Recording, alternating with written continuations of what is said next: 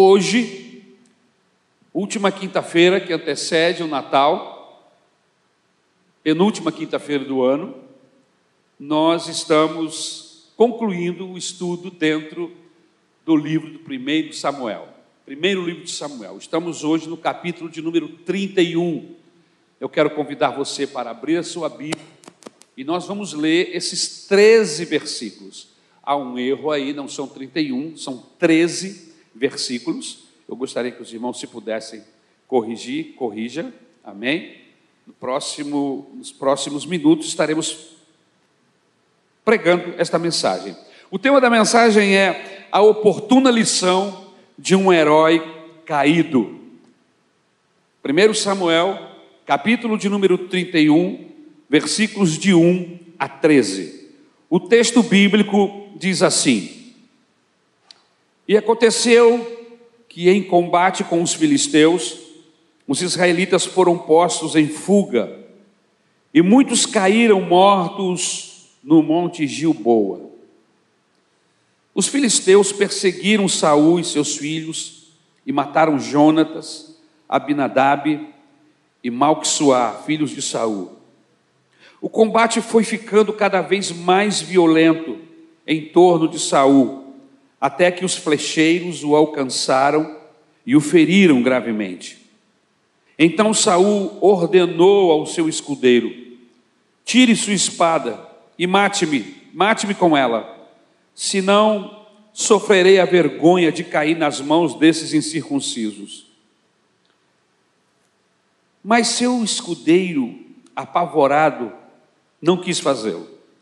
Saul então pegou sua própria espada e jogou-se sobre ela. Quando o escudeiro viu que Saul estava morto, jogou-se também sobre sua espada e morreu. Morreu com ele. Assim foi que Saul, seus três filhos, seu escudeiro e todos os seus soldados morreram naquele dia. Quando os, israelitas que habitavam do outro lado do vale e a leste do Jordão viram que o exército tinha fugido e que Saul e seus filhos estavam mortos, fugiram, abandonando suas cidades. Depois os filisteus foram ocupá-las. No dia seguinte, quando os filisteus foram saquear os mortos, encontraram Saul e os seus três filhos caídos no monte Gilboa. Cortaram a cabeça de Saul, pegaram suas armas e enviaram mensageiros por toda a terra dos filisteus para proclamar a notícia nos templos de seus ídolos e no meio do seu povo. Expuseram as armas de Saul no templo de Astarote e penduraram seu corpo no muro de Bet-Sean. Quando os habitantes de Jabes de Leade ficaram sabendo o que os filisteus tinham feito com Saul, os mais corajosos dentre eles foram durante a noite a Bet-Sean, baixaram os corpos de Saul e de seus filhos do muro de Bet-Sean e os levaram para Jabes, onde os queimaram. Depois enterraram seus ossos debaixo de uma tamargueira em Jabes e jejuaram durante sete dias. Obrigado, meu Deus, primeiro por concluirmos o estudo dentro deste livro tão fantástico, o livro de 1 Samuel. Te pedimos que, da mesma forma que nos, tu nos ajudaste a entender, a interpretar, a, a tua bênção, Senhor, esteve sobre nós durante toda esta jornada, do capítulo 1 ao capítulo 31 deste livro. Que, da mesma forma, neste último dia, neste último capítulo, a tua presença, a tua mão poderosa possa estar sobre nós, para nos ajudar, nos orientar, Senhor, trazer luz e aplicações, ó Pai, práticas para o nosso dia a dia. Eu peço esta bênção sobre a minha vida, sobre a vida de todos que estão aqui no santuário e aqueles que através da internet podem nos ouvir e podem nos ver. Que a tua bênção possa estar sobre nós em nome de Jesus. Amém e amém. Eu combinei com vocês, se vocês puderem focar, não sei se é possível, ok? Queria pedir aos nossos irmãos que que focasse um pouco mais a imagem aqui no púlpito, ok? Estou muito distante. Amém? Por favor, muito obrigado. A oportuna lição de um herói caído. Deixe-me fazer algumas perguntas. E com essas perguntas nós vamos introduzir essa mensagem. Quem ainda não teve que lutar contra os seus pensamentos ao ver a prosperidade do ímpio e a dura sorte do justo? Quem aqui nunca teve de lutar contra os seus pensamentos quando percebe esse tipo de situação? O justo vivendo dramas difíceis e o injusto prosperando. Quem ainda não viu um homem fazer uma canalice com sua mulher, ou com qualquer outra pessoa, e aí a gente pensa, esse cara vai se dar mal, e ele acaba se dando bem. Quem aqui nunca levou uma cortada no trânsito? Alguém que avançou o sinal, e olha que aqui no Rio de Janeiro isso não é difícil de acontecer. É possível que isso aconteça três, quatro vezes de um, um caminho desse que você faz da sua casa ao mercado, a qualquer outro lugar. E aí você fica pensando assim: esse sujeito vai se dar mal, ele dirige muito mal, ele é agressivo no trânsito, ele é violento e ele passa todos os sinais vermelhos e nada acontece com ele. É difícil, não é? Quem aqui, quem sabe, não conheceu ou conhece um empresário que deu um golpe na praça e você pensa assim: esse vai se acabar, e ele não se acaba, a coisa acaba dando certo. Quem aqui não tem um amigo que faz todo tipo de armação para se dar bem? E ele acaba prosperando. Nada acontece com ele. Quem aqui não conhece um pastor que faz trambicagem? Você sabe que ele não está agindo corretamente. E aí você pensa assim: ah, esse aí não vai durar dois anos, vai cair. E a igreja dele prospera, cresce cada vez mais. Irmãos, por todo o livro de Samuel a gente espera a derrocada de Saul.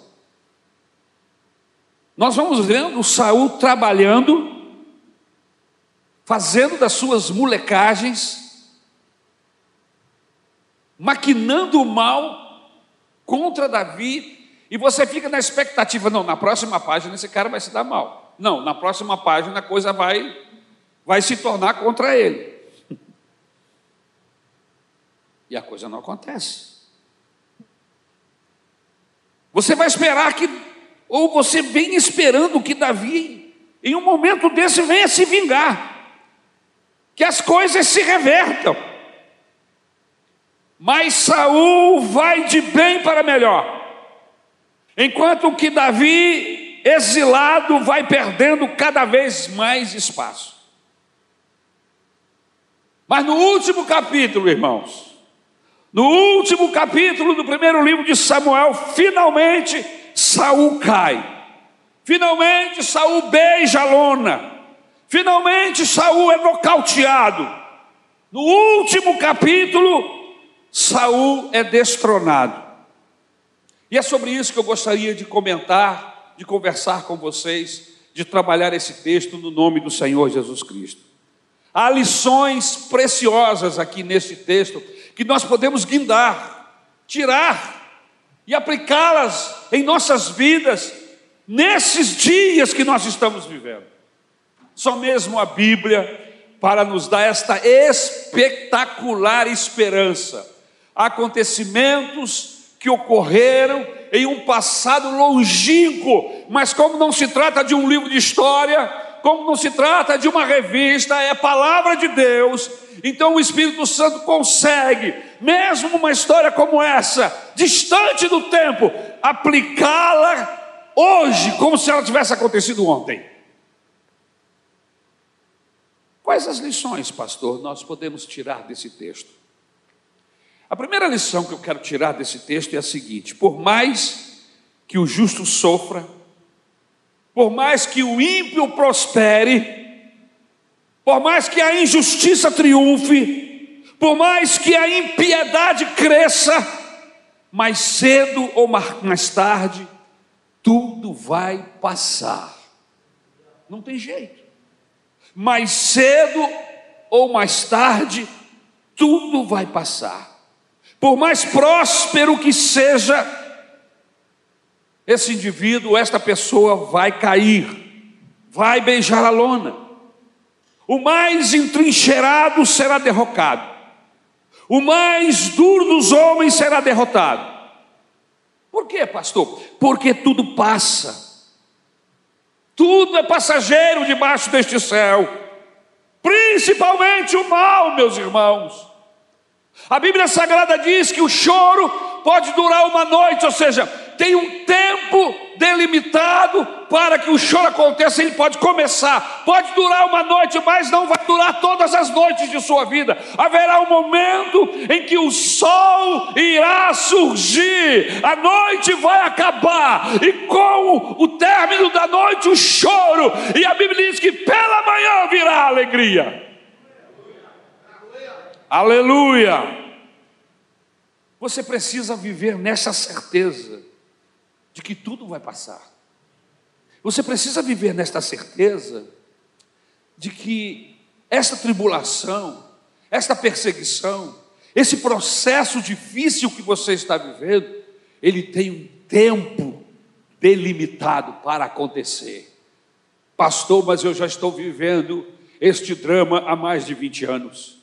O senhor não sabe o que é estar casado com uma besta humana, com uma fera, o senhor não sabe o que é sofrer nas mãos deste meu marido. Ah, se eu soubesse, um dia isso vai acabar.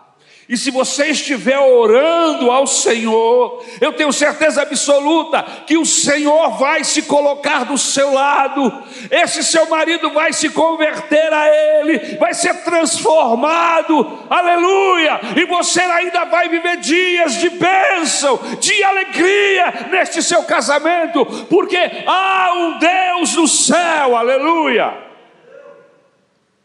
A maldade passa. As férias passam. Quando a gente vai sair de férias, a gente fica na expectativa oh, de acabar o, o, a última hora do trabalho. Eu conheço algumas pessoas, alguns companheiros, que nas últimas semanas ele coloca o cronômetro para. Como é que fala? Não é bem o cronômetro, né? É aquele. É, é, ele, ele coloca o tempo, contagem regressiva.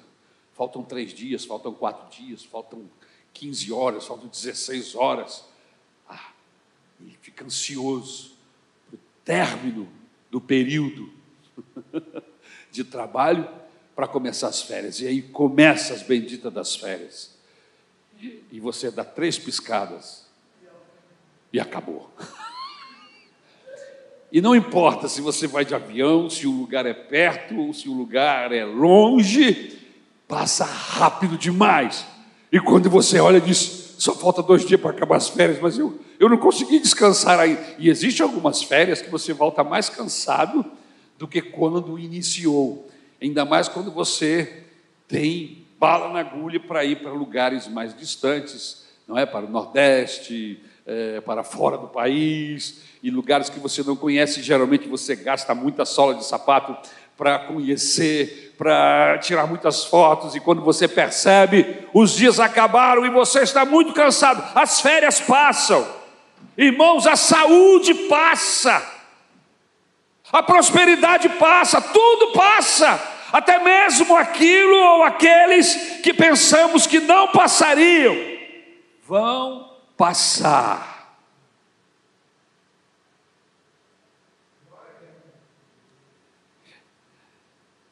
O que diriam daquela atriz, que aqui, quem sabe, muitos conhecem, se lembram dela, uma mulher linda, uma atriz norte-americana chamada Mary Monroe, foi considerada uma das mulheres mais belas do mundo. Passou. Passou. Vera Fischer, uma outra atriz, que se tornou atriz depois, mas ela foi, ganhou como uma das mulheres, ou uma, a mulher mais linda do mundo, Miss Universo. Passou. A garota de Ipanema, olha que coisa mais linda, que passa, e passou, passou, tudo passa, irmãos, nada é permanente. Os Beatles passaram, Freud passou, Presley passou, tudo passa e você vai passando junto. Nabucodonosor da grande Babilônia passou, o mais poderoso imperador. E no sonho que Deus deu a ele mesmo, o próprio Nabucodonosor, e depois a Daniel, era a cabeça de ouro da estátua, não haveria um império igual, passou.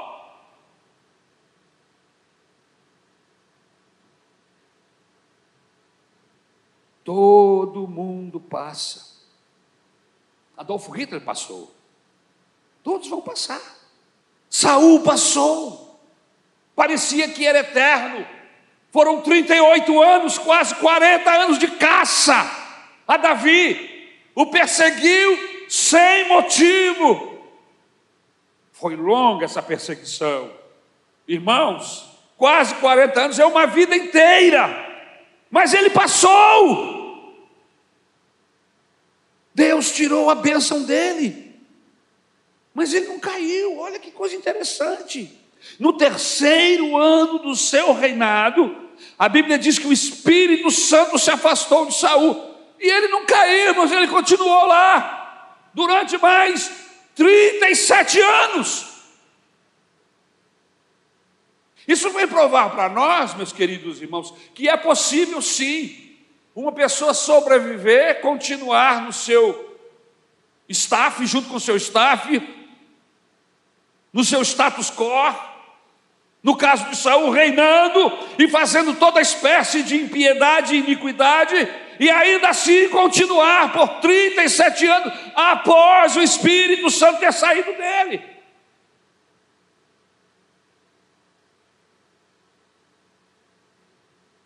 Deus tira a bênção dele e ele não cai. Os inimigos o assolam, mas ele não cai. O reino está em crise, mas ele não cai. Parece imbatível. Parece que não vai cair nunca. Sabe aquele chefe que lhe persegue lá no seu trabalho? Vai passar. Tem tempo, vai passar. Tudo passa. Todos vão passar. Mas, pastor, que mensagem é esta? Eu trouxe essa palavra para você esta noite. Existem pessoas com o pensamento de que não passaremos, principalmente quando somos adolescentes. E eu queria dizer aos adolescentes que vai passar a adolescência. Daqui a pouco você será um jovem. E daqui a pouco você será uma, uma pessoa de meia idade. E daqui a pouco, se Deus tiver compaixão e você viver para isso, você se tornará um idoso, assim como eu, assim como seu pai. É assim que acontece. E olha, vou lhe dizer, passa rápido demais. Passa tão rápido que a sua memória fica viva. Parece que foi ontem que você estava fazendo traquinagem, que você estava se divertindo com jovens da sua idade e agora você já é um idoso, mas a sua a sua memória está fresca como se tivesse acontecido há semanas atrás. E no entanto, já se passaram mais de 50 anos. Eu ainda não me acostumei que entrei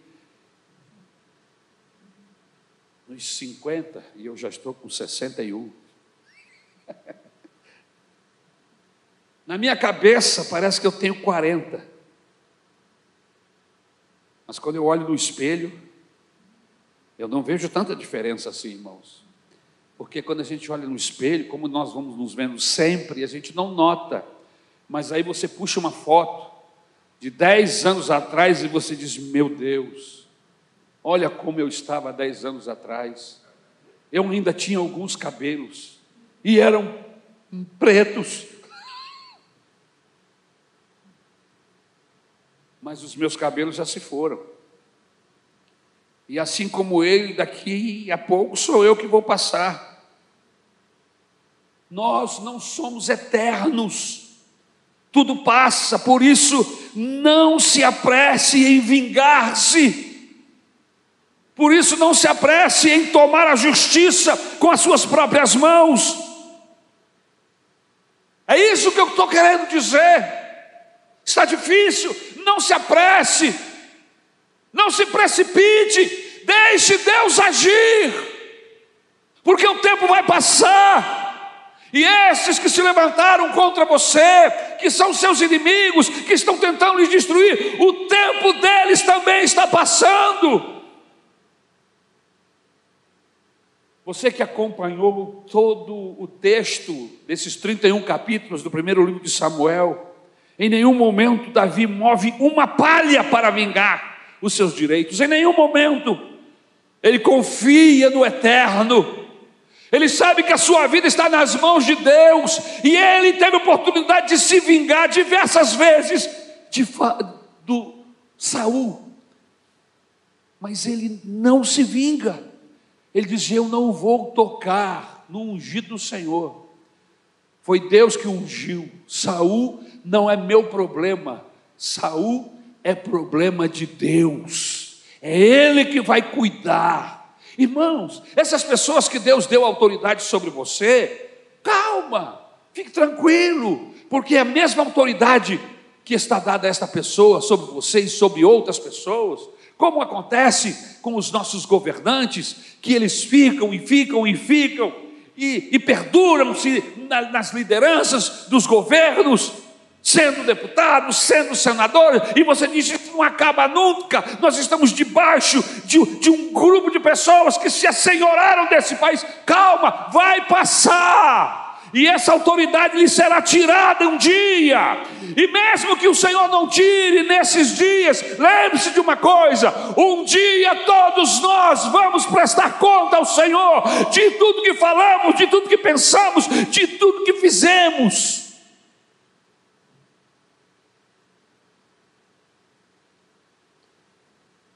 Davi sabe que Saul vai se enroscar em sua própria maldade. A segunda lição que eu quero tirar desse texto é a seguinte: na vida, o jeito como se começa não é muito importante. O importante é como se termina. Irmãos, tudo na vida é assim. Não é o jeito que se começa que é importante.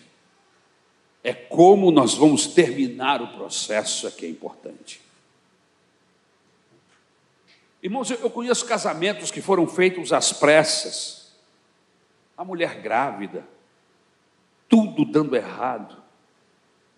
E esses casamentos estão durando até hoje. Deus abençoou. No caminho, o Senhor Jesus trabalhou no coração dos cônjuges. Eles se converteram a Deus. Foram fiéis um ao outro e fiéis a Deus, ao Senhor Jesus, e a bênção do Senhor repousou sobre a vida deles. Começaram mal, começaram tropeçando, quase caindo, mas no caminho Deus trabalhou e hoje estão inteirando 40, 50 anos de casados. É uma bênção. Começou mal, mas vai terminar bem. Outros que começaram com juras de amor, vestidos de noiva, linda, uma festa maravilhosa, e o casamento termina nas barras do oficial de justiça. Por quê, pastor? Porque o importante não é como se começa, o importante é como nós vamos terminar a história da nossa vida. Saul começou muito bem. O texto bíblico diz que ele era o mais alto, sua cabeça ficava acima de todos. E agora, o texto do capítulo 31, o texto bíblico diz que ele termina sem cabeça, cortaram-lhe a cabeça. Um herói, e agora, um desgraçado sem honra. O que adiantou? Toda a sua empáfia, toda a sua arrogância. O que adiantou? os seus 40 anos de reinado e terminar da maneira como terminou. O que vale, meu querido, começar bem e terminar mal? Saul começou sendo ungido rei, teve vitórias, mas como terminou? Como é isso, pastor? Não é como se começa o casamento, e sim como você vai celebrar as bodas de ouro. Eu conheço casamentos que começaram muito bem. A lua de mel foi um encanto. A mulher apaixonada, o marido apaixonado, começaram tão bem. Crentes se casaram na igreja. Filhos de gente, de líderes dentro da igreja, começaram tão bem. E a gente fica sabendo da desgraça que é o casamento hoje, da grosseria, da estupidez, dos vícios malignos que essas pessoas adquiriram. Em vez de continuar e melhorarem cada dia mais, não. O amor foi desaparecendo. E hoje nem o compromisso de estar juntos segura mais esse casamento. Por quê? Porque ambos os cônjuges estão vulneráveis, se tornaram vulneráveis pela vida inadequada, pela maneira como se trataram do processo, e o casamento está à beira do fracasso. Não é como se começa, é como se termina. Você precisa do nome do Senhor Jesus estar atento para isso. Como é que vai terminar a sua família? O seu casamento? Aonde estarão seus filhos? Serão vítimas de um casal, de um, de um, de um casamento fracassado, que se os pais se divorciaram, e que eles, por causa do mau exemplo, por causa da violência, da truculência, muitas vezes do, pai, ou dos próprios pais, dos ambos, se tornarão pessoas frustradas, pessoas miseravelmente fragilizadas por causa do maltrato, por causa da iniquidade dos pais. Será que, que, nós não percebemos isso? Será que você não percebe isso? Que o importante não é como se começa. Eu tenho que trabalhar o meu casamento, as minhas relações, eu tenho que trabalhar a minha relação com Deus, por quê? Porque o meu filho está ali, e eu quero, em nome de Jesus, pela misericórdia do Senhor, quando chegar o dia do meu fim, eu terminar melhor do que comecei. A minha alma ser recolhida para estar com o Senhor Jesus. Isso se eu for chamado antes, mas se por acaso o Senhor não vier para mim de uma maneira específica, quando eu morrer, ah, eu quero estar pronto para ser arrebatado onde quer que eu esteja, ou aqui na igreja, ou na minha casa, no meu leito, ou desenvolver qualquer outra tarefa. Eu quero ouvir a trombeta, porque a Bíblia diz que nós ouviremos primeiro a trombeta, e depois da trombeta tocada, num abrir fechar de olhos, seremos transformados e arrebatados, e iremos passar a eternidade com o Senhor. Não existe final melhor do que este. Por favor, olhe, olhe para a sua vida e veja. Você pode olhar como você está hoje, fazer um prognóstico. Se eu continuar nesta minha jornada com o tipo de vida com esse relacionamento que eu tenho com Deus, Como é que eu estarei daqui a 10 anos? Você pode estar de uma maneira horrorosa daqui a 10 anos.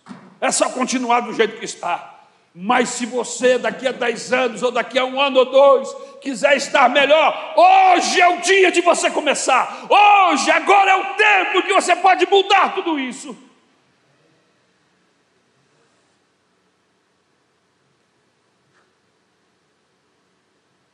Eu já participei de algumas maratonas.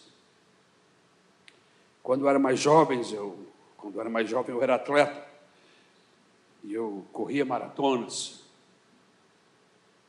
Eu me lembro que a última que corri, havia muitos participantes, eu consegui ficar entre os 20 primeiros. Foi uma glória para mim. Mas eu vi muita gente passando por mim, até porque, na tentativa de ajudar algumas pessoas que, na largada, acabavam tropeçando e caindo, como alguns anciãos, eu perdi, perdi o pelotão da frente. E eu vi tanta gente passando por mim de forma violenta. Foi embora. Eu falei assim: não, mas eu vou me recuperar. E fui passando um a um, fui os deixando para trás. Porque na maratona, a gente não pode julgar o corredor pela forma que ele larga. Existem nas maratonas que eu assisto, às vezes, os chamados cavalos paraguaios, que são aqueles indivíduos que largam na frente. E nas primeiras, os primeiros dez, ou os primeiros cinco, oito quilômetros, eles estão na frente. E você diz, rapaz, nessa puxada que esse homem está, ele vai chegar rapidinho lá no final. Mas só que é tudo fake ele não tem resistência para chegar até lá na frente. Ele só tem resistência para correr 5 quilômetros na frente. E depois ele bate o cansaço, bate a fadiga, e ele vai perdendo, vai perdendo, vai perdendo. E geralmente esses indivíduos vão ficando para trás e não chegam nem entre os 20, se perdem na multidão. Por quê? Porque o importante não é como se começa, e sim como se termina. Como é que você vai terminar essa maratona da vida? Saul começou bem, mas terminou mal. Olhe para Jacó. Veja como ele começa. Começa mal. Começa enganando. Começa mentindo. Veja como ele termina. Termina tendo um encontro com Deus no vale de Jaboque, sendo transformado já não era mais tratado como Jacó, Deus mudou o nome dele para Israel, e ele conseguiu gerar uma nação escolhida por Deus. Como começou Jacó, veja como ele termina. Veja como José começa a sua carreira. Veja como ele termina. Um jovem apaixonado pela justiça, pelo que era correto, pelo que era certo na sua adolescência, ele é vendido como escravo para um grupo de ismaelitas que o levam para o Egito, e lá no Egito ele acaba sendo vendido para um, um senhor, um egípcio, um comandante, Potifar. E durante muito tempo da sua vida ele se torna um escravo. Deus o abençoa, porque não importa onde nós estejamos, se somos fiéis a Deus, ele se torna escravo junto conosco. Maravilhoso de Deus é esse. É que Deus estava com José lá quando ele era escravo. E quando ele foi preso, Deus foi preso com ele e ficou lá na prisão abençoando. E quando Deus o, o tira da prisão e o leva para se sentar na segunda cadeira de todo o Egito, ele se torna o governador do Egito. Deus estava com ele, abençoando e prosperando. Mas veja como ele começou e veja como ele termina. Moisés começou mal, começou como um homicida, mas veja como ele termina. Ele termina como legislador de Israel, boca de Deus na terra, até hoje. Existem dois homens considerados inesquecíveis na cultura judaica: um é Elias, o profeta de fogo, e o outro é Moisés, o grande legislador. Veja Marcos, Novo Testamento, começa como um covarde que retrocedeu, mas termina como o único companheiro e ajudador do apóstolo Paulo. Meu irmão, é como se termina que vale. Veja Sansão como terminou.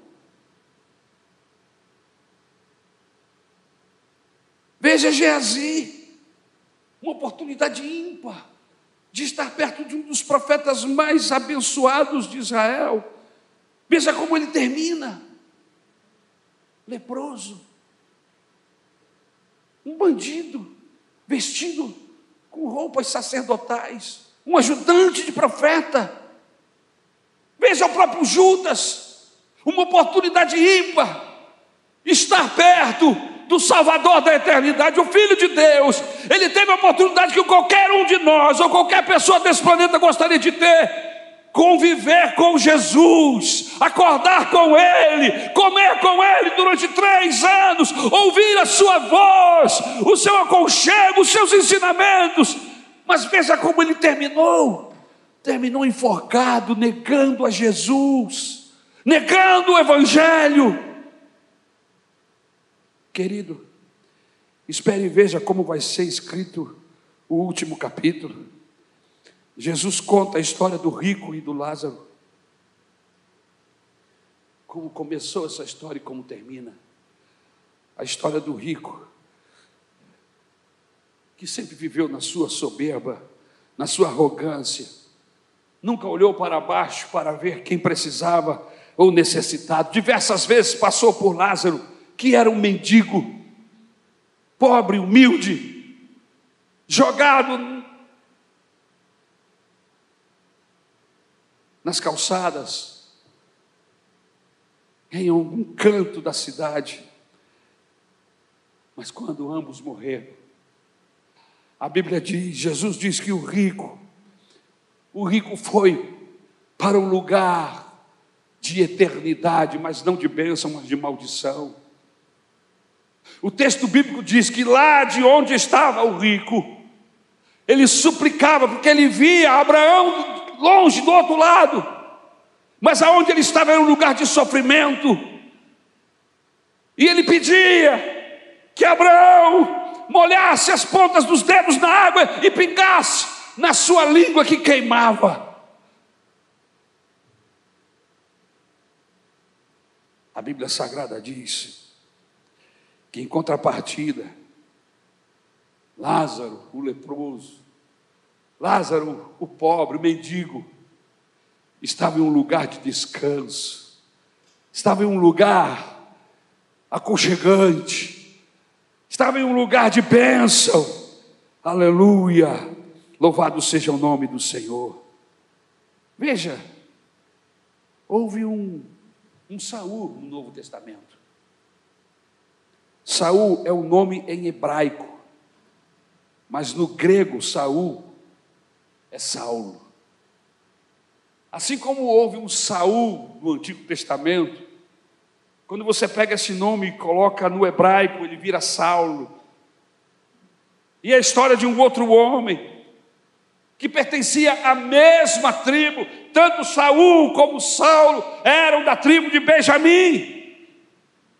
Ambos impossíveis, ambos empreendedores, ambos tinham sucesso naquilo que fazia, ambos morreram de maneira idêntica, sem a cabeça. Saulo decapitado por Nero, Saul decapitado pelos filisteus. Mas Paulo escreve as mais lindas palavras sobre o que é o amor em 1 Coríntios capítulo de número 13. Saul só viveu para se autoafirmar. A vida de Saul nos serve de aviso. A vida de Saulo nos serve de inspiração. A gente lê a história de Saul e tem pena dele. a gente lê a história de Saulo transformado em Paulo e é inspirado a ter uma vida semelhante a dele, aleluia, e ter a esperança que ele tinha, esperança em Cristo Jesus. Por isso, preocupe-se com o começo, mas melhor do que o começo de uma jornada é como se termina ela. E eu vou passar para o terceiro ponto para terminarmos. O que é que nós aprendemos com a vida de Saul? Aprendemos que nunca caímos sozinhos. Aprendemos que quando caímos, sempre levamos alguém conosco. Aprendemos, irmãos, que nós não somos vitoriosos sozinhos. Deixe-me dar alguns exemplos bíblicos, e quem sabe, enquanto eu estou falando, o Espírito Santo faça você lembrar-se de outros que você já conheceu neste período de vida que você tem. Por exemplo, Eva. Eva arrastou Adão no seu pecado. O pecado de Adão e Eva arrastou Caim. O pecado de ambos, Adão, Eva e Caim, arrastou Lameque. O pecado de Adão, de Eva, de Caim, de Lameque, arrasta toda uma geração ao dilúvio e à destruição, meus irmãos. Coisa ruim pega. Nós não podemos andar na fronteira, nós somos de Deus. Nós precisamos limitar a ação, a nossa ação, a ação do pecado na nossa vida. Até aqui, eu não posso ficar nos limites, nas fronteiras espirituais. Eu preciso me afastar da fronteira espiritual, da fronteira do pecado. Quanto mais perto da fronteira, mais exposto eu estou ao pecado, à derrocada. Quanto mais longe eu estiver da fronteira do pecado, mais perto de Deus estarei, maior a probabilidade de sucesso e de vitória.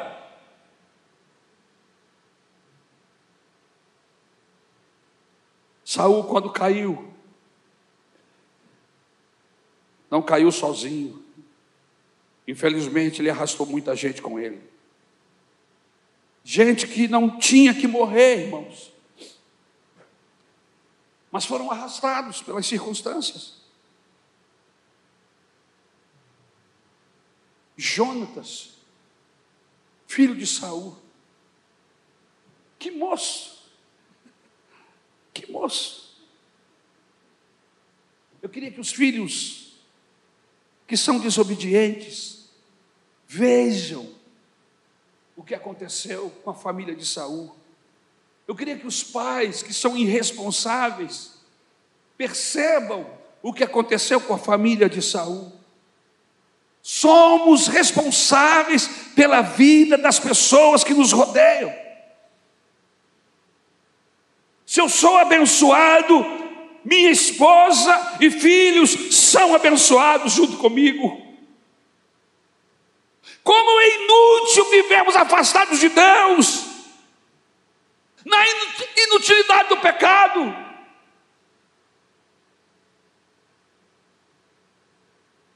Jonatas foi arrastado para uma guerra, que não foi ele que começou. Como filho de Saul e como soldado de Israel, ele morreu como um valente, mas foi arrastado pelo seu pai. Cuidado, pai. Veja para onde você está arrastando suas filhas, para onde você está arrastando sua esposa, para um caminho de maldade, de crueldade, de brutalidade. Como essas crianças irão perceber tudo que está acontecendo na sua casa? Como elas se tornarão? Você é responsável, sim. Eu sou responsável sim, e saiba que nós vamos prestar conta ao Senhor, irmãos. E não importa se você é da igreja evangélica, ou se você é católico ou espírita, não importa. A Bíblia diz que nós vamos prestar conta ao Senhor. Será que você não teme esse dia do ajuste de conta? Pois eu quero lhe dizer uma coisa: Jesus Cristo ajustou as minhas contas na cruz do Calvário, e desde que eu recebi como meu Senhor e como meu Salvador, a Sua palavra, o Seu Espírito Santo, o Seu sangue que me purifica dos meus pecados, tem trabalhado na minha vida Todo dia o Espírito Santo me fala, Ari, não é desse jeito, cuidado, o caminho é esse, Ari. E eu sou chamado a atenção a andar no caminho de Deus. E sabe o que acontece, meu irmão? Um dia eu estarei diante do Senhor, um dia nós estaremos diante do Senhor, arrebatados ou não, estaremos diante dEle. E eu quero poder ouvir da boca do meu Salvador: Ari, lavado e remido pelo meu sangue, venha e receba a herança junto comigo, Ari. Eu estou ansioso por esse dia. Em contrapartida, outros ouvirão: Apartai-vos de mim, malditos, porque não vos conheço, não sei quem são vocês, vocês nunca me seguiram, vocês me utilizaram me usaram. Eu preciso entender que a mensagem do Evangelho é a mensagem de bênção. É a maior bênção que um homem pode receber de Deus. O Evangelho, a transformação de sua vida. Mas lembre-se, esta mensagem também é uma maldição para quem rejeita, é uma maldição para quem não recebe Jesus. Por isso, pertencer a uma igreja como a Maranata é um privilégio mas também é uma responsabilidade. Pertencer a uma igreja como a Assembleia de Deus, presbiteriana, batista, metodista, seja lá qual for a sua denominação, é um privilégio, mas é uma responsabilidade. Sabe por quê? Porque você está ouvindo mensagens. Deus está dando luz, está trazendo claridade para a igreja todo dia, dos púlpitos, milhares de vezes ao longo de nossa vida se nós não atentamos para as palavras do Senhor, através da boca do pastor, do pregador, através da Bíblia Sagrada, estamos nos condenando. Eu espero, em nome do Senhor Jesus, que a vida de Saul possa ser um exemplo para mim e para você. Um exemplo de como não se deve fazer. Eu sempre ouvia isso do pastor que me instruiu na minha juventude. Ari, nesta vida, esteja sempre aberto para o aprendizado. Você precisa estar aberto para aprender de tudo. E ele falou, inclusive, de como não fazer. Porque nós sempre aprendemos, Ari. Aprendemos com pessoas o que se deve fazer. E aprendemos com pessoas o que não se deve fazer. Mas esteja aberto para o aprendizado. Como é inútil vivermos afastados de Deus. Como é inútil vivermos na inutilidade do pecado. O pecado vai nos afastando, vai nos afastando, vamos nos tornando insensíveis à voz do Espírito Santo ao toque de Deus. Nosso coração vai criando uma crosta e vamos nos incompatibilizando com as coisas de Deus. Nos tornamos incompatíveis, embora estejamos dentro da igreja. Mas Deus tem nos falado. Se temos que aprender com Saul o que não devemos fazer, podemos aprender com Davi como é que se deve fazer? Como é que se administra dias difíceis, circunstâncias contrárias?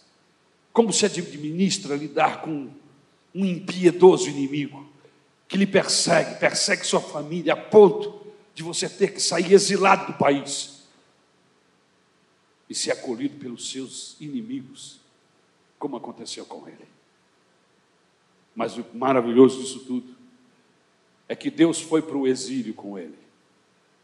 E porque ele foi fiel. E porque Davi foi uma pessoa diferente.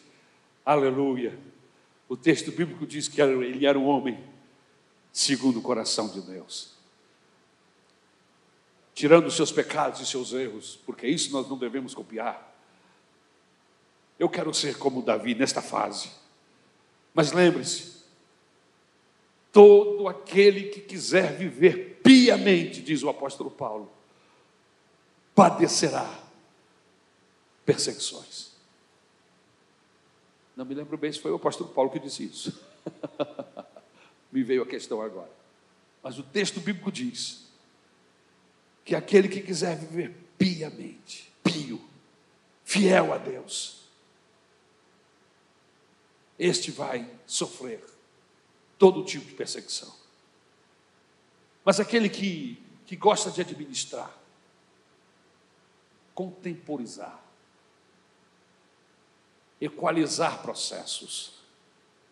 Irmãos, nós não estamos em tempos de equalizar processos. A Bíblia diz que não existe como equalizar trevas com luz.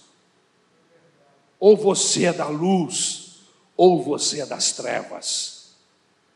Ou você é ovelha e discerne a voz do pastor, ou você é ovelha, mas não é conhecida dele e nem conhece o seu pastor. É enganado por qualquer falsário. Mas Jesus diz assim: as minhas ovelhas me conhecem. E quando eu as chamo, no meio de centenas de outras, elas conhecem a minha voz, e quando eu digo venham, elas conhecem e elas me seguem, e eu saio e não importa se elas se misturam com as demais ovelhas na hora de comer, na hora de tomar a água, ou mesmo no aprisco, quando todas estão guardadas. As minhas ovelhas conhecem a minha voz, e quando eu as chamo, elas me seguem. Quem é o seu pastor? Você é ovelha de quem? Do Senhor Jesus? Que Deus nos abençoe. Vamos orar ao Senhor. Vamos pedir a sua graça e a sua misericórdia. Meu Deus, eu quero te agradecer. Eu quero te louvar por esta palavra, pelo teu Espírito Santo, pela maneira como tu aplicaste esse texto ao nosso contexto. Muito obrigado, Jesus, pela inspiração Agora estamos nós aqui, reconhecendo as nossas fraquezas, reconhecendo a nossa iniquidade, Senhor, sabendo, Deus amado, que se nós não nos atentarmos, Senhor amado, a vida vai passar e nós não vamos aproveitar a oportunidade.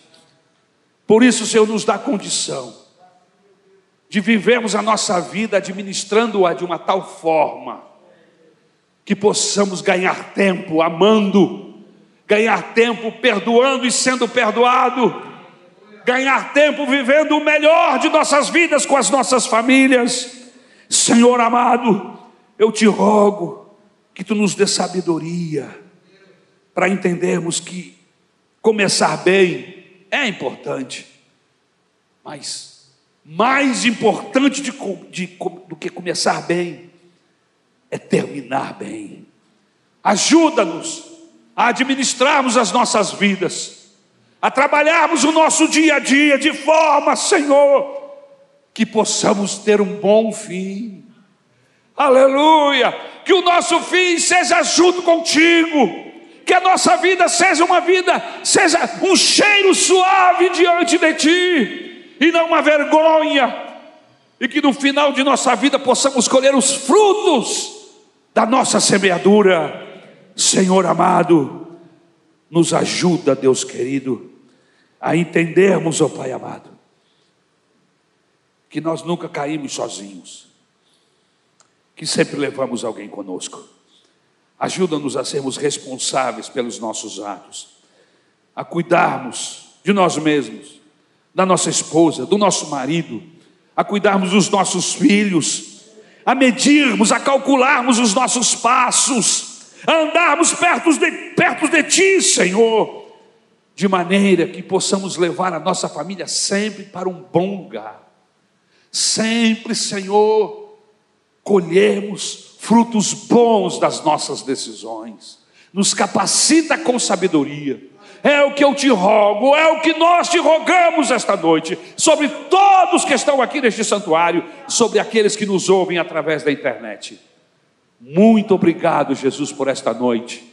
Nos leve em paz e nos guarda por amor do teu nome. Amém e amém.